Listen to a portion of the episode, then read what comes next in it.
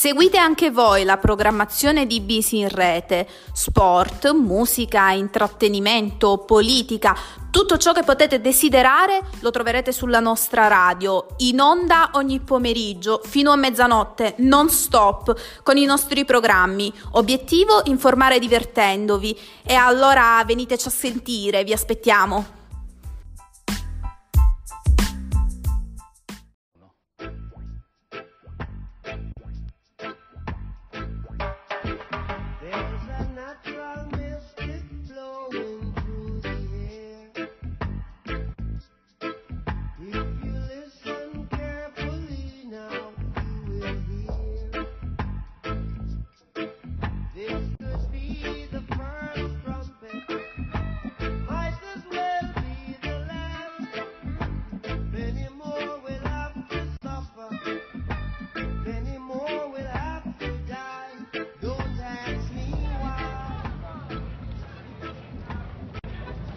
Giamaica era immobile, si era fermato tutto. Immaginate tutta l'isola completamente ferma. Non so, era come una pandemia, oppure il carnevale. Tutta la Giamaica si era riversata in strada. All pirates, yes, they rob I. Sold I to the merchant ships. Io mi ricordo ogni secondo di quel giorno. Dalla Germania arrivò la notizia che Bob era morto.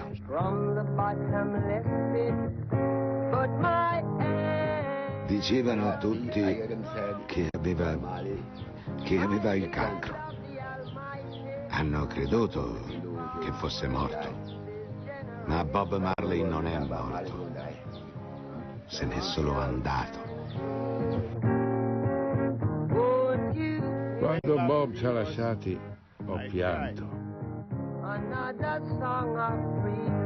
Non riuscivo a smettere di piangere perché era un amico. E quando è morto, ho sentito che una parte di me se ne andava insieme a lui.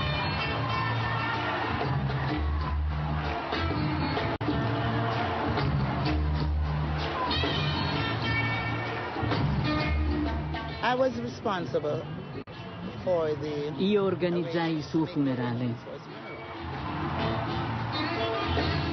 Il primo ministro della Giamaica aveva disposto un funerale di Stato. Ha combattuto per la giustizia ed è stato un conforto per gli oppressi.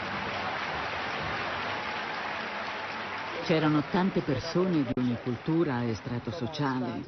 Ricordo di avere pensato, solo Bob Marley poteva riuscire a unire tutte queste persone, queste diverse fazioni per celebrare la sua vita.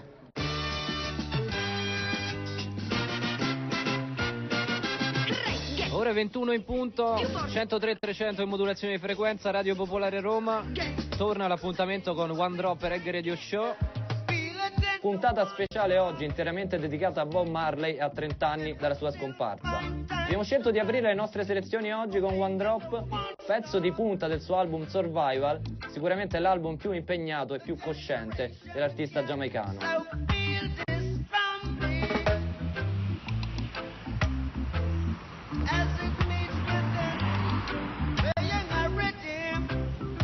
Ho intervistato Bob Marley molte volte. Devo dire che nell'ultima intervista mi sono sentito in colpa. Mi pareva di rubargli davvero del tempo prezioso, ma in realtà non sapevo quanto effettivamente prezioso fosse quel tempo. Soltanto otto mesi dopo gli diagnosticarono il cancro. La straordinaria storia di Bob Marley finisce prematuramente lunedì 11 maggio 1981. Ma la strada che lo ha portato alla consacrazione nell'Olimpo della musica comincia in salita. Marley nasce eh, dall'unione scandalosa e peccaminosa tra una giovane donna nera giamaicana e un anziano ex colonnello dell'esercito inglese in pensione. Quando incontrò Sedella, che all'epoca aveva 17 anni, Norval Marley ne aveva 58, forse anche 60. Si sono messi insieme e lei è rimasta incinta. Era un'unione mh, che provocava scandalo all'interno delle due comunità, sia all'interno della comunità bianca e sia all'interno della comunità nera. Era quindi figlio del peccato in un certo senso. Mio padre è bianco, mia madre è nera. Mi considerano un emarginato. Io non sto dalla parte di nessuno, né dei neri né dei bianchi. Io sto dalla parte di Dio.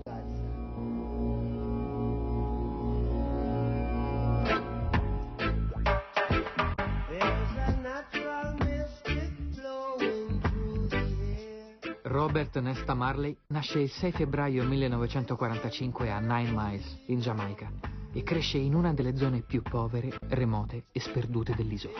Quando si va a Nine Miles, insomma, là dove lui era cresciuto, dove c'era la sua prima casetta e poi dove è stato sepolto, beh, sì, è proprio un viaggio e quindi anche quella è un'esperienza strana perché io non immaginavo così, così spoglio, così misero, non c'è nulla, è come andare veramente nel cuore di tenebra di Conrad, cioè dentro, una giungla quasi, no? Quindi immaginare che Marley sia cresciuto lì, beh, fa capire un sacco di cose. Nel cuore della Giamaica, le antiche credenze animistiche sono profondamente radicate e pervadono la vita semplice dei villaggi rurali. Marley amava la campagna, amava guardare la natura, gli alberi. La capiva la natura, così come capiva gli animali. Uno dei suoi primi lavori da bambino, prima di andare a scuola, era mungere le capre.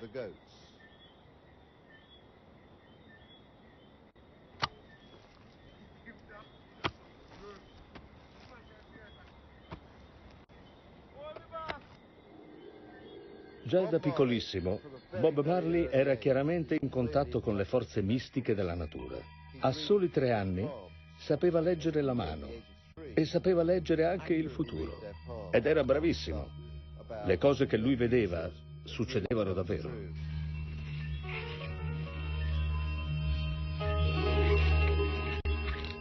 Era una persona eh, profonda, molto sensibile.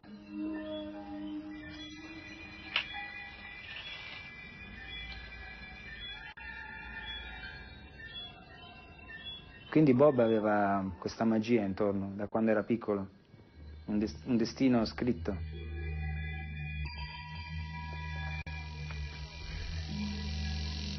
È un eroe. Sì, è proprio un eroe. Un eroe. E niente può cambiare questa cosa.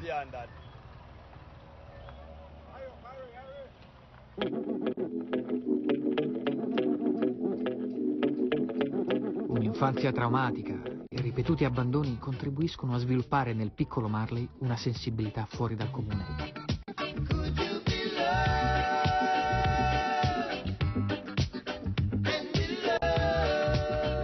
Io sono nato senza padre. Mia madre lavorava a 13 scellini al giorno per mandarmi a scuola.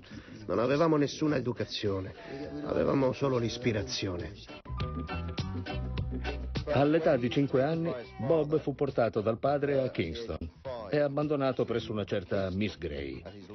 Il padre non andò più a trovarlo e solo quando la madre lo ritrovò un anno dopo poté riportarlo via con sé.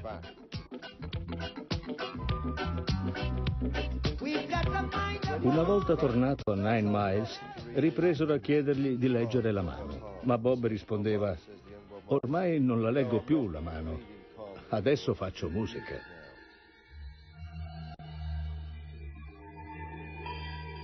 Nel 1957 Bob Marley si trasferisce con la madre a Trenchtown, una delle zone più dure di Kingston.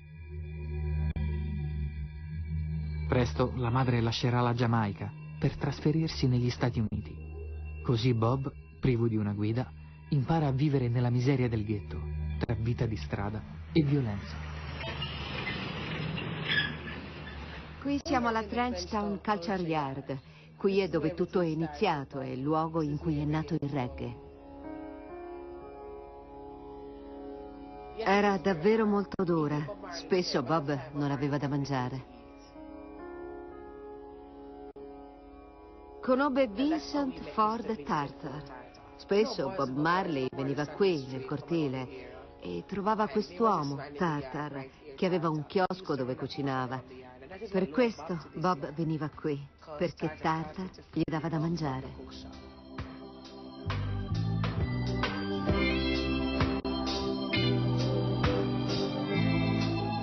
Di notte, al lume di una lanterna ad olio, studiavano i libri per imparare a suonare la chitarra.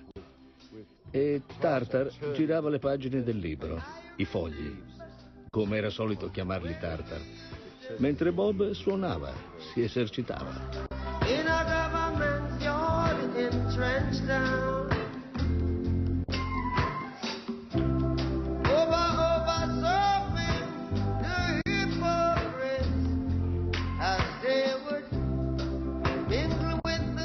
La canzone No Woman No Cry è stata scritta qui, esattamente in questo cortile. Questa donna che abitava laggiù e mentre Bob e Tartar stavano scrivendo questa canzone venne la polizia e le portò via il figlio. La donna cominciò a piangere. Ecco come nacque il verso No Woman No Cry. No, donna, non piangere. Vedrai che tutto andrà per il meglio.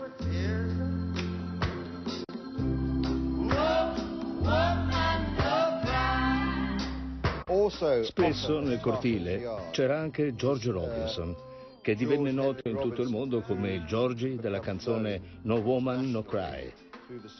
Georgie che accendeva il fuoco e Georgie letteralmente accendeva il fuoco, come dice la canzone.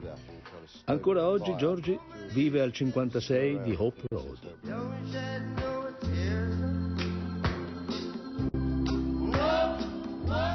Io volevo il porridge per lui, questo era tutto quello che facevo.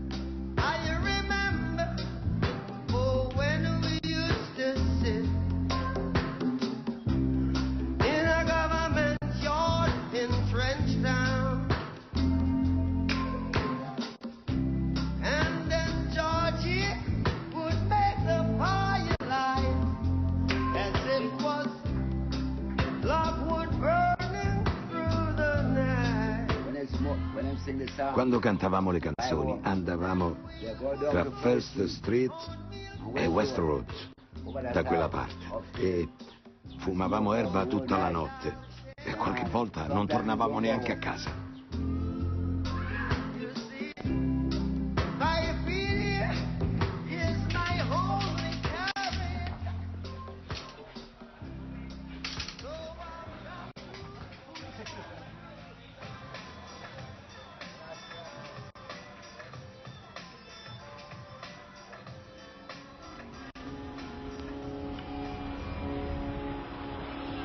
Quei tempi vivevamo a Trenchtown. Con la mia chitarra acustica, a casa nostra. Nel cortile fumavamo marijuana. Ce ne stavamo lì a pensare e chiacchierare. E la musica cominciava a risuonare. Tutti apportavano il loro contributo.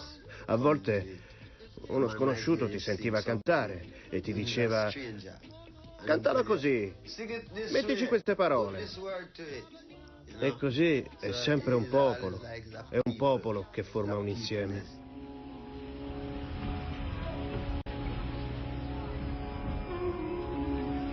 Il 6 agosto 1962, dopo più di quattro secoli di dominio, prima spagnolo, poi inglese, la Giamaica ottiene l'indipendenza. È una conquista senza spargimenti di sangue, che dà inizio ad un grande fermento culturale.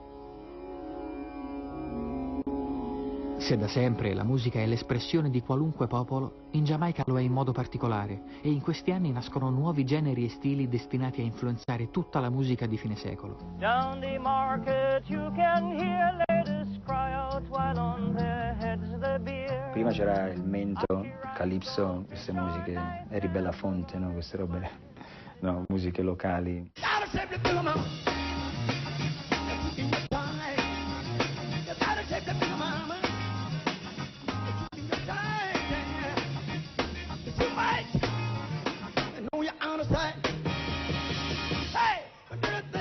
Avevamo i soldi per comprare i dischi, perciò ascoltavamo la radio e sentivamo tutto quello che passavano.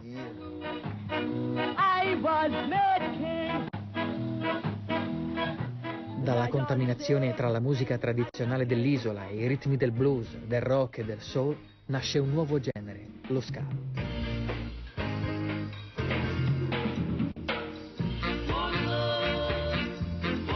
Dall'evoluzione della battuta in levare tipica dello ska si svilupperà il reggae. Ma sulla nascita del più famoso ritmo caraibico circolano molte leggende.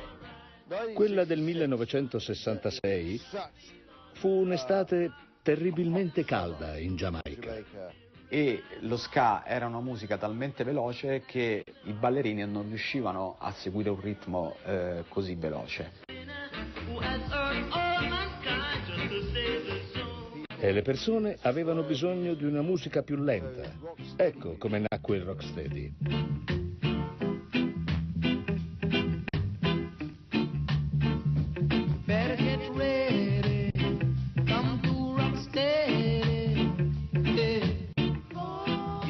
l'alternanza ritmica che è molto naturale però, per questo poi diventa così universale, tra la sospensione e la caduta. Questo è esattamente quello che fa il nostro cuore ogni secondo. No?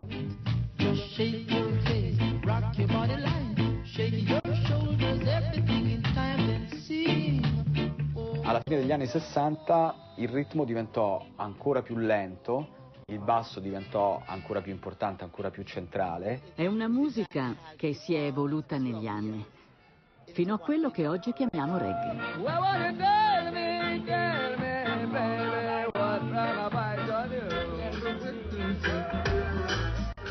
Free the people with music? Can we free the people with music? With the music, oh music, oh music. La musica reggae è la voce della gente. Significa libertà e liberazione. Capisci?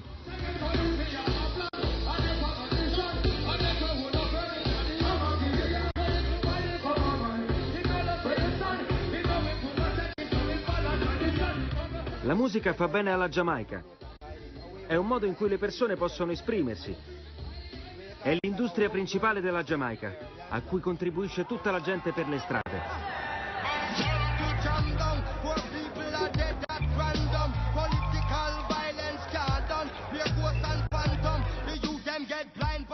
Ancora oggi, dunque, il reggae risuona per le strade di Trenchtown. E proprio in quelle strade, a 15 anni, Bob conosce Bunny Whaler e Peter Tosh. È l'inizio di un'amicizia e di un sodalizio artistico che farà la storia della musica.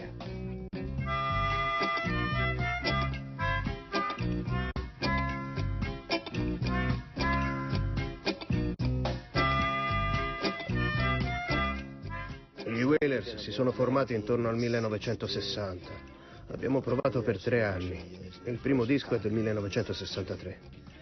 A quel tempo c'erano Beverly Kelso, Shirley, Peter, Barney e io. Era fantastico. Era la prima esperienza con la musica. E lavorando con grandi musicisti cercavamo di trovare le giuste armonie.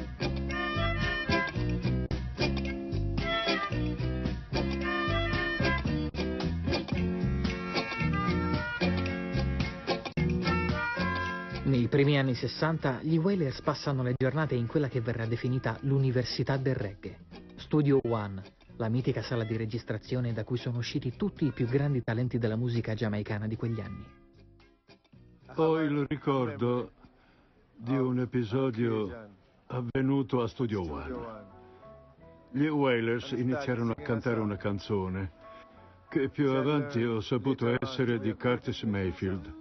La canzone si intitolava Ten to One.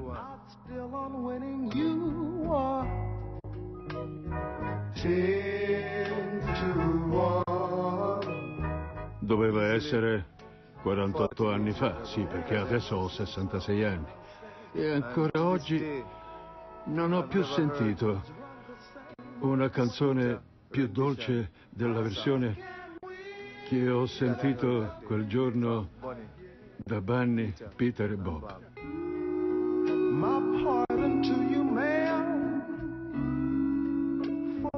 Penso che Marley in quel periodo abbia trovato se stesso. Non sorprende che allora gli Wailers abbiano iniziato ad esibirsi in pubblico. L'anno dopo uscì Simmerdown, che vendette 60.000 copie e fu un grande successo. Here comes Bob Marley and the Wailing Wailers, uh,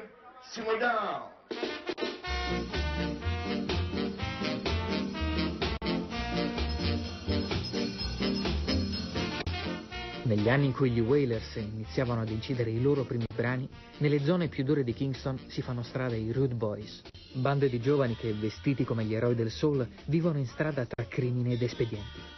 I Rude Boys amano la musica e le scatenate notti al ritmo dello ska. Il primo successo di Bob Marley, Simmer Down, si rivolgeva direttamente ai Rude Boys. Il messaggio era calmatevi e smettetela di comportarvi così.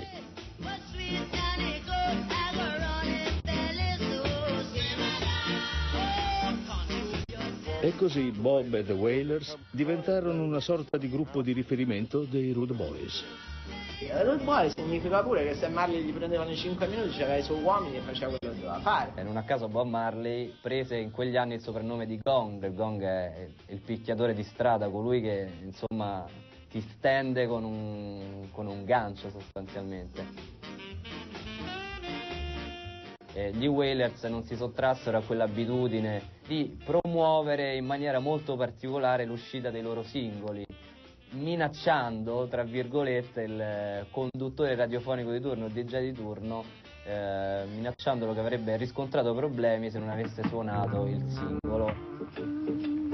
He's I and I, superstar, Mr. Music, Bob Marley.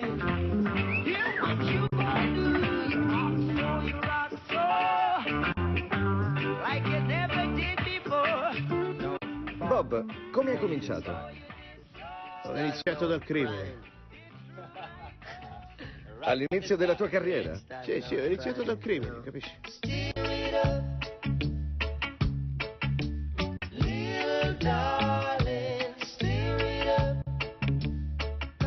All'inizio degli anni 60, Bob Marley conosce Rita Anderson, una giovane cantante di origini cubane di cui presto si innamora. Nel 1966 Marley la sposa. Dall'unione nasceranno tre figli. Gli Wailers ormai sono famosi in Giamaica, ma nonostante il loro successo si tratta sempre di un mercato discografico molto ristretto e in mano a produttori senza scrupoli. Era difficile essere un membro degli Wailers a Kingston. Non avevano proprio soldi. Prendevano 10 sterline a pezzo e se le dovevano dividere. Ma questo era un po' il destino di tutti i musicisti in Giamaica. Bob Marley inizia a coltivare un sogno, aprire una sua casa discografica per produrre e distribuire autonomamente la sua musica, senza dipendere più dai produttori dell'isola. L'unico modo per farlo era andare in America e guadagnare abbastanza soldi per fondare una sua casa discografica. Andò a lavorare agli stabilimenti della Chrysler nel Delaware, dove faceva il turno di notte. The sun shall not smite I by day, nor the moon by night. Net Shift riflette appunto questa sua esperienza eh, di quando lavorava al turno di notte alla, alla Chrysler. It got to be alright.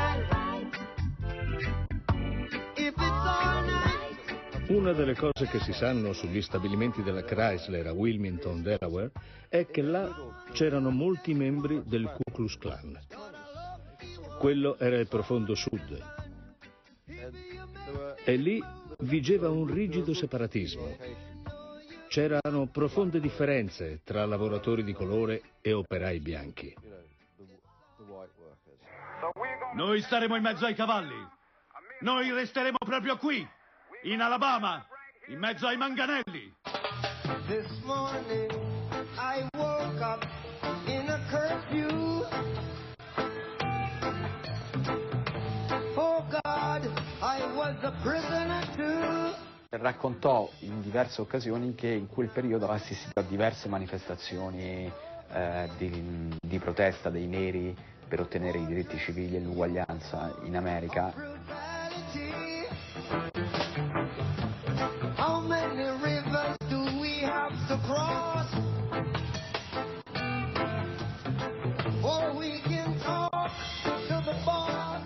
Affascinato dalle figure dei grandi leader eh, eh, African American di quel periodo come Martin Luther King, come Malcolm X. We must have really paid a cost. That's why we're going to be burning and looting tonight. Da questa esperienza Bob Marley maturò una profonda coscienza politica.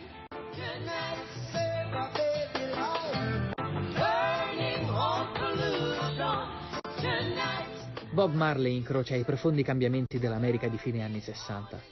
Al ritorno dagli Stati Uniti, grazie ai soldi messi da parte, riesce a coronare il sogno e apre una sua casa discografica. Ma si tratta ancora di un'iniziativa locale. La sua musica resta confinata al solo mercato giamaicano. Intanto però, nelle zone più povere di Kingston sta prendendo piede il movimento Rasta.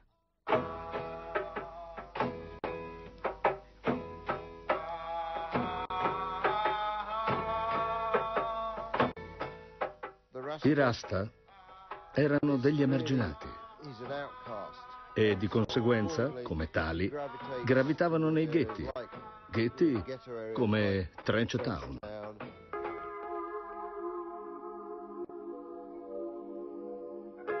Molte delle usanze praticate dai Rasta sono un'interpretazione degli scritti della Bibbia. Ad esempio, l'utilizzo rituale della marijuana, che i Rasta credono essere una pianta sacra dalle origini leggendarie, di cui si troverebbe traccia addirittura sulla tomba di Re Salomone. La marijuana è una pianta. Voglio dire, le erbe sono buone per curare tante cose. Perché? Perché tutte queste persone che vogliono fare del bene a tutti e che si, si autodefiniscono governi, perché dicono che non devi usare l'erba? Dicono non la usare, non la devi usare perché, perché ti rende ribelle.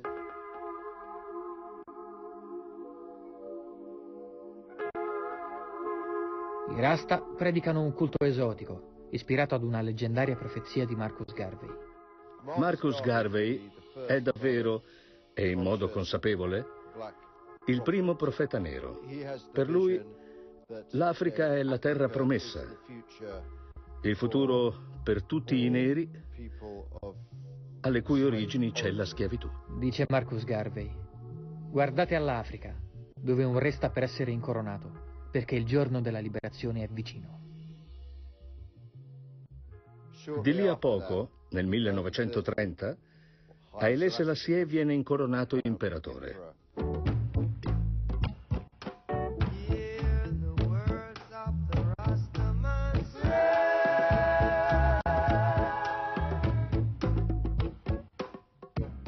La questione è controversa. Selassie era Dio? La reincarnazione di Cristo? Ma di fatto i seguaci del rastafarianismo lo considerano la manifestazione, l'incarnazione di Dio in terra.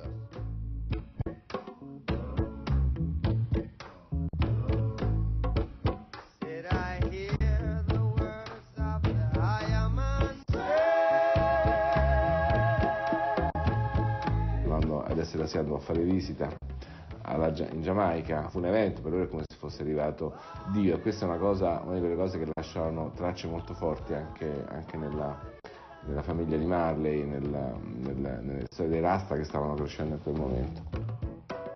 L'incontro e l'adesione a questa spiritualità è fondamentale anche per Bob Marley. Il rastafarianesimo lo ricongiunge al mondo arcaico della sua terra e alla memoria della schiavitù.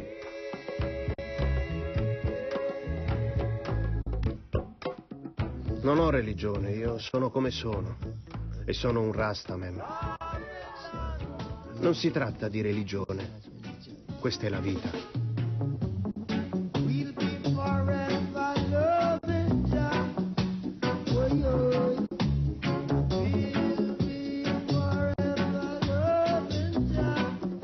Marley credeva fermamente nella figura di Ele Selassie come Dio per i Rasta, Dio in terra per i Rasta.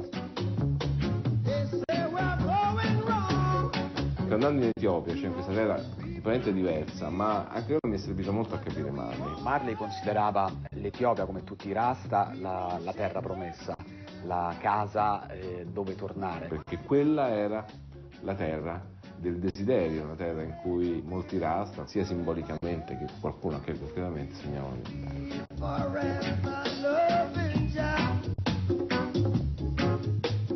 Se in Giamaica la popolarità e il carisma di Bob Marley sono in continua ascesa, al di fuori dell'isola la sua musica, lo abbiamo detto, resta ancora sconosciuta.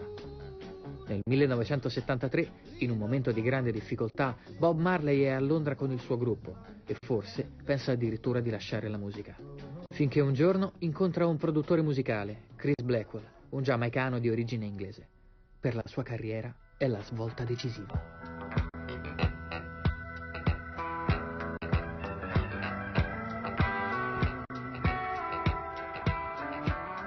Si potrebbe dire che Marley era l'uomo giusto al momento giusto, ma si potrebbe anche dire che i tempi erano maturi per uno come lui.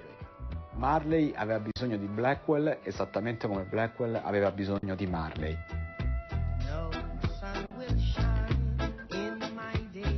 Io li ho incontrati in Inghilterra. Ho percepito subito che Bob e i membri della sua band, Peter Tosh e Bunny Wailer, erano molto carismatici e ho capito che avrebbero potuto avere molto successo come gruppo rock.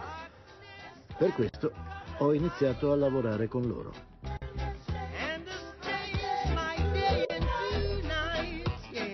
Salirono sul terrazzo dello studio di registrazione a Basin Street, nel quartiere di Notting Hill, dietro Portobello Road. Si fumarono una canna e discussero di cosa fare. E Blackwell gli disse, guardate, vi do 4.000 sterline per andare in Giamaica e incidere un disco, un album.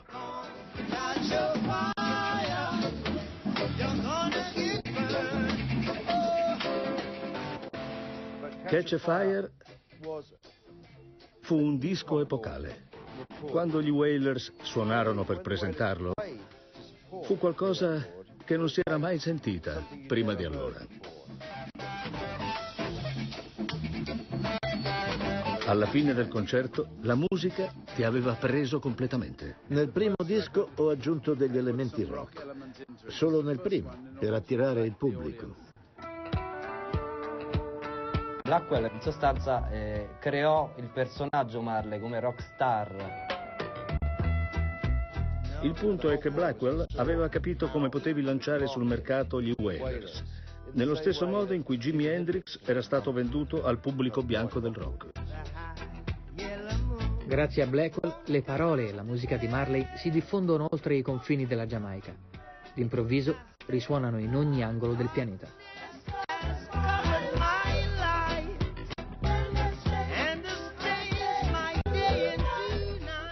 La stampa musicale era estremamente importante nel lanciare nuove tendenze.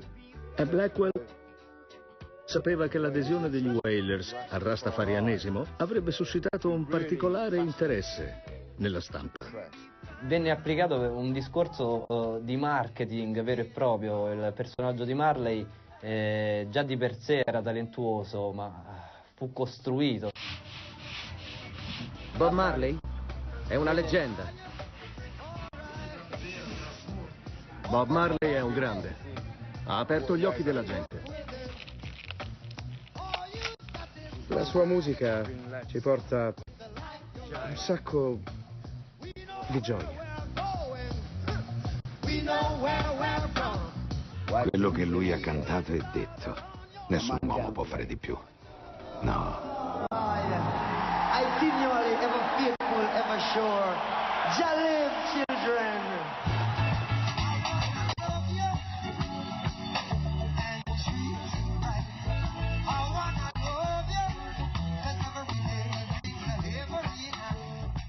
A un certo punto ho pensato che Bob Marley fosse l'unico artista al mondo.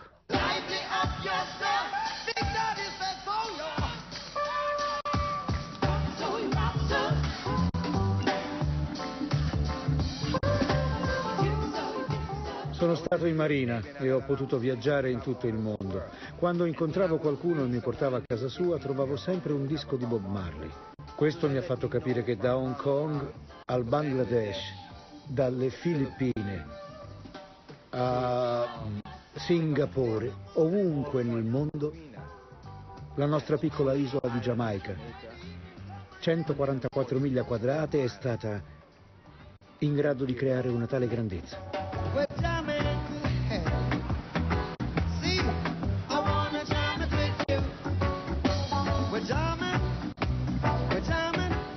Serie innumerevole di concerti, un tour dietro l'altro. Bob Marley è infaticabile.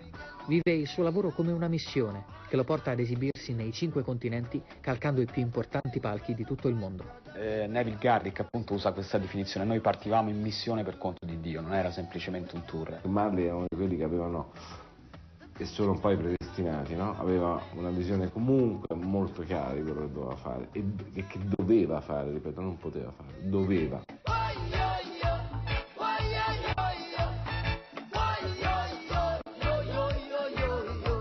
Scriveva canzoni che al di là della loro struttura ritmica che era quella propria del reggae, della musica giamaicana, erano comunque canzoni che seducevano il, il grande pubblico. Gli anni del successo, accanto a Bob Marley sul palco c'è la moglie Rita. È una delle coriste degli Wailers. Ma il fascino di Marley è magnetico e lo porta ad avere numerose relazioni anche al di fuori del matrimonio. Marley avrà 13 figli da 8 donne diverse. Just come to break down pressures, rule equality. Wipe away transgression, set the captive.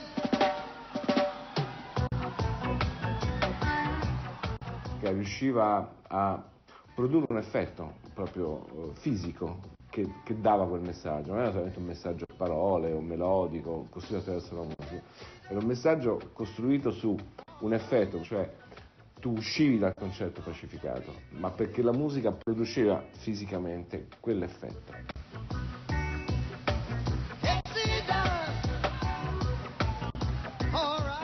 A questo punto Marley è ormai una rock star di livello internazionale. La sua musica ha conquistato il mondo, i suoi concerti registrano il tutto esaurito dall'Europa alla Nuova Zelanda, dalla California al Giappone. È insomma un mito vivente del suo tempo. E come sempre si fa fatica a capire chi era davvero l'uomo dietro al mito.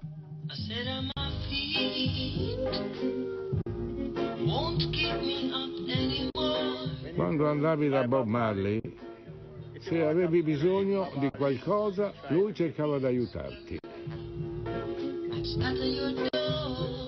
Io vivevo da mia nonna, dall'altra parte di Trenchtown. Abitavo in una di quelle case laggiù. Ricordo che quando ero ragazzina, avrò avuto 10-11 anni, mia madre se ne andava ogni, ogni mercoledì e io sapevo sempre dove stava andando. Andava a Hope Road a trovare Bob. Ci andava tutti i mercoledì. Andava da Bob per i soldi e non tornava mai a mani vuote.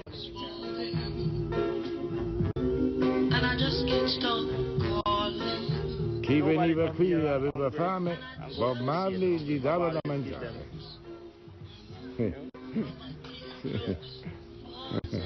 E questo è il mio fratello, Bob Marley. Negli anni d'oro della carriera della vita di Marley, in Giamaica si calcola che c'erano almeno 3.000-4.000 persone che vivevano eh, grazie a lui.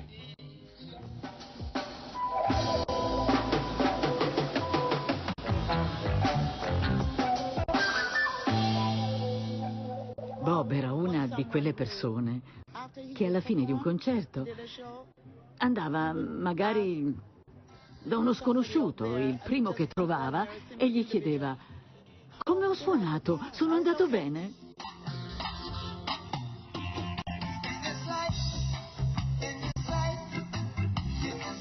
A fine concerto eh, pretendeva immediatamente la registrazione del concerto stesso e invitava tutti gli altri componenti del gruppo a sentire eh, la registrazione per vedere se c'erano stati degli errori, delle cose da, da- da rivedere e da ritoccare.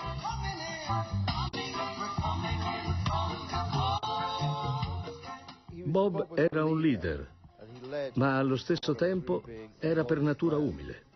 Per esempio, quando gli Wailers erano in tour, Bob Marley era il primo a salire sul bus caricandosi tutte le sue cose.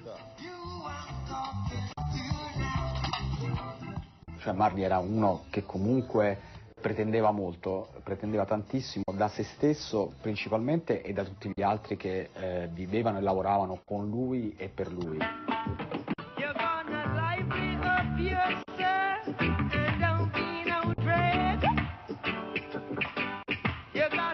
Lui non ti imponeva la sua visione, non te la imponeva. Lui ragionava con te.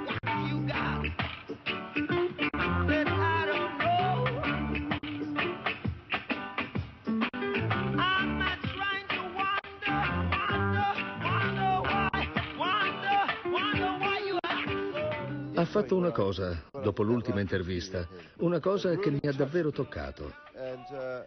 Ero all'aeroporto, dovevo andare a New York e ho posato a terra la valigia con sopra il cappotto. E Bob Marley, superstar di fama mondiale, prende valigia e cappotto e li mette all'ombra per non farli scolorire dal sole. E credo che questo dia un'idea di che uomo era.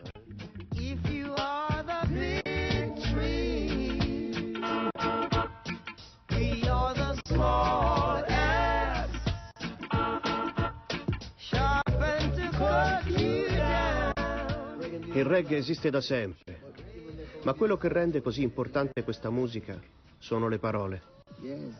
Capire i testi è indispensabile. Le parole hanno un significato. Magari c'è gente che sa di cosa parlano quei testi, gente invece che non si è mai trovata in situazioni simili. Ma c'è moltissima gente che soffre. Il popolo soffre. Questa musica deriva dal popolo.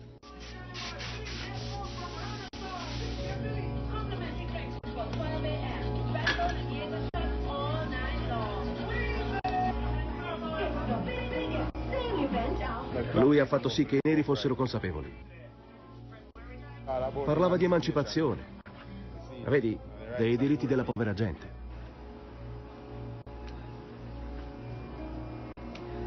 La maggior parte delle sue canzoni parla di questo. Parla di uguaglianza, di educazione. I suoi testi ti insegnano a leggere, a scrivere.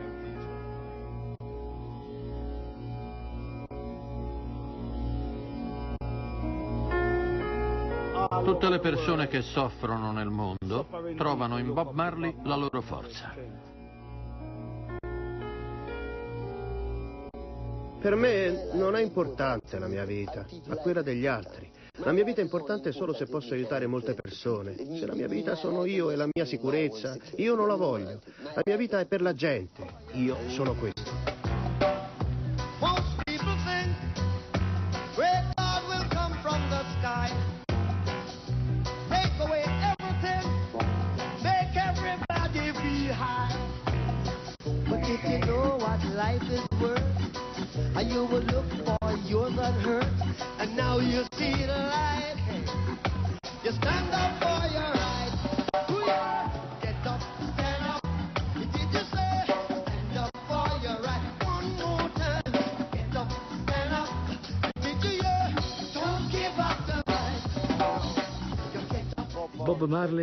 Detto una cosa riguardo ai suoi desideri, a quello che avrebbe voluto personalmente.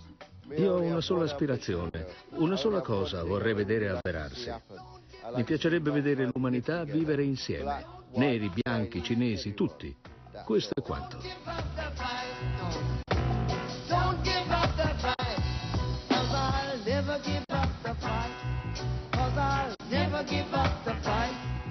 Era uno che dava l'idea di non avere paura. Era uno forte, tosto, non aveva paura di nulla.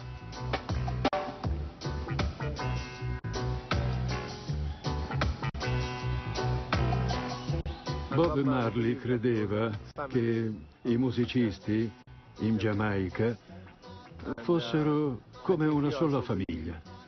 Lui credeva anche che i cantanti potessero avere un peso politico e che noi musicisti avremmo potuto fare un lavoro migliore dei professionisti della politica.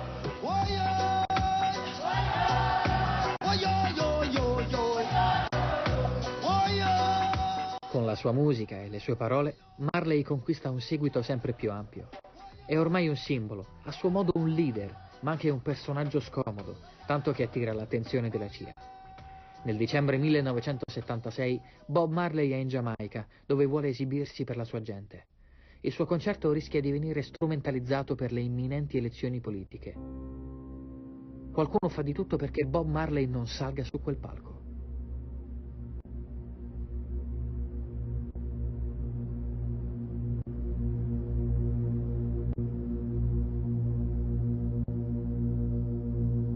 Scendeva la sera e Bob Marley, nel retro del cortile al 56 di Hop Road, stava sbucciando un frutto. Il manager di Bob, Don Taylor, stava sulla porta.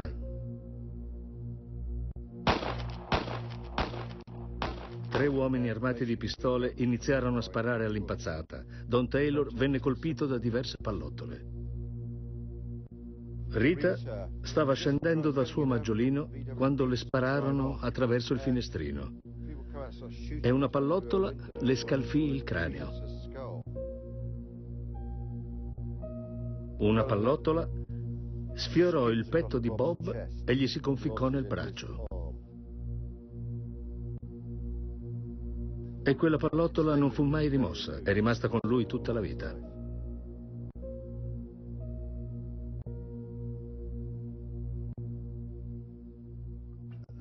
La canzone Ambush in the Night è il racconto letterale di quell'attentato nella notte.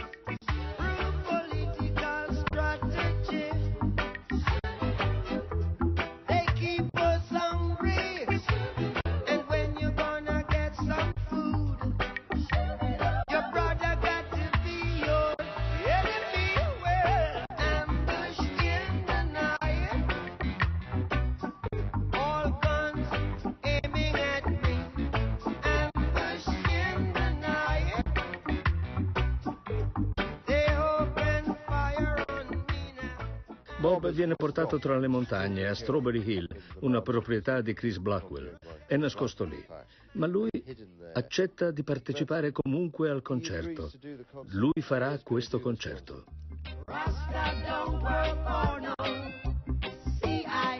È stata una follia in tutti i sensi. Rita salì sul palco con ancora addosso il camice da ospedale. Era arrivata direttamente dall'ospedale per cantare. Erano tutti molto tesi.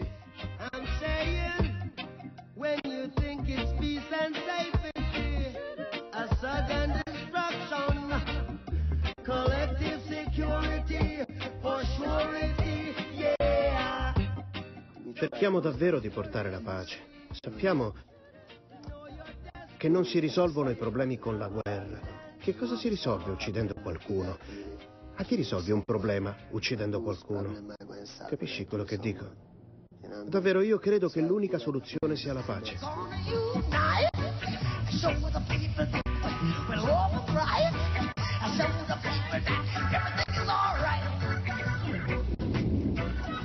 Ma nonostante la sua determinazione, dopo l'attentato Marley viene costretto a lasciare la Giamaica, che attraversa un periodo di grande incertezza politica e violenza.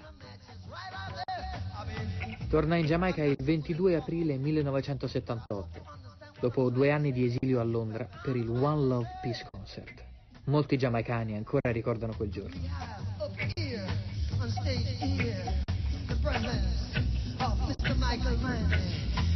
Edward Seaga. Oh!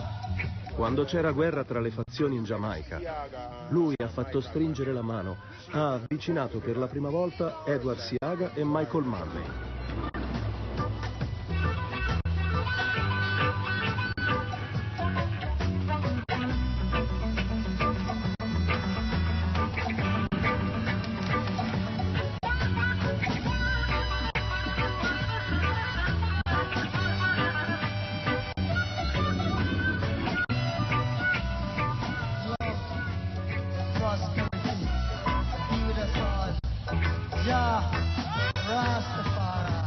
All'apice della sua carriera, Bob Marley arriva in Italia con quello che sarà il suo ultimo tour. È il 27 giugno 1980. Bob Marley si esibisce allo stadio San Siro di Milano davanti a 100.000 spettatori.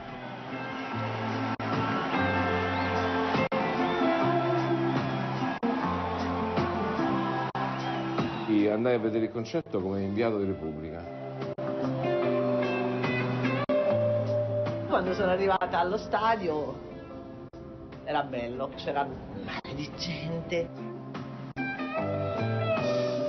C'è un'atmosfera che io forse non ho mai più ritrovato in uno, in uno stadio, in un concerto. Quella lì. La sensazione di partecipare a un rito che era, che era sostanzialmente sciamanico. Davanti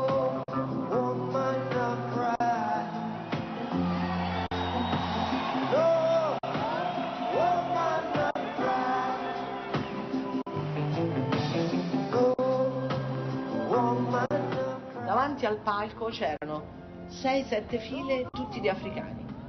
Tutti lì.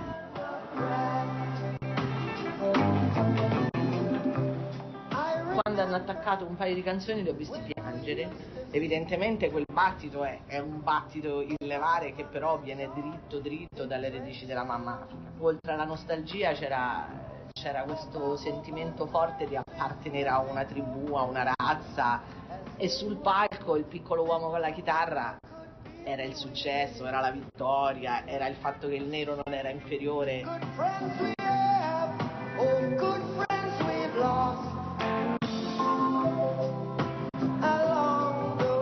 Bob Marley non è, non è solo musica, è una bandiera, è, è un movimento politico, è, è liberazione, è, è la voce di chi non, non può urlare. come se Marley invocasse degli spiriti particolari della musica e che, che il concerto riuscisse a evocarli. Quindi poi l'esperienza che facevi era un'esperienza di, di, di trance, empatico no? con, con la musica che accadeva e questa era una qualità che quel momento aveva solamente.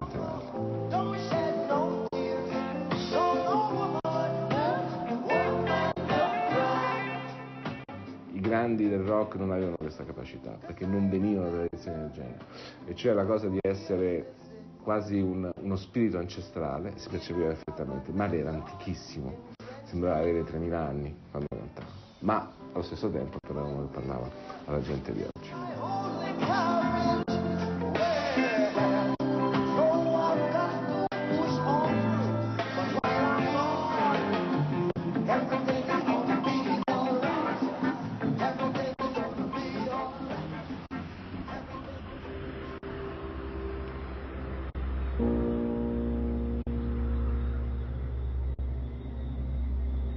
Marley è ormai una star universalmente affermata e dappertutto è un simbolo dell'aspirazione ad un mondo più giusto.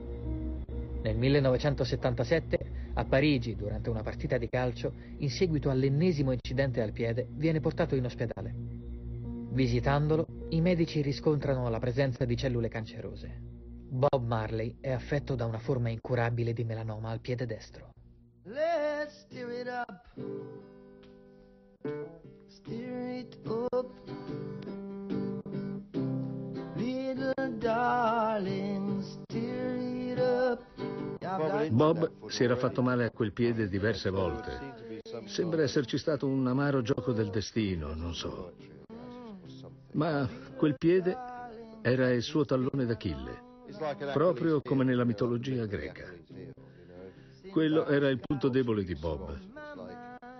Se, se lo avesse saputo prima, che so, forse avrebbe ricoperto il piede di criptonite per proteggerlo.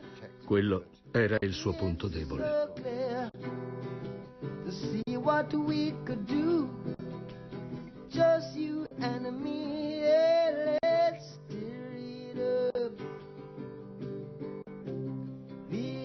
darling, stir it up. Oh, come on, woman.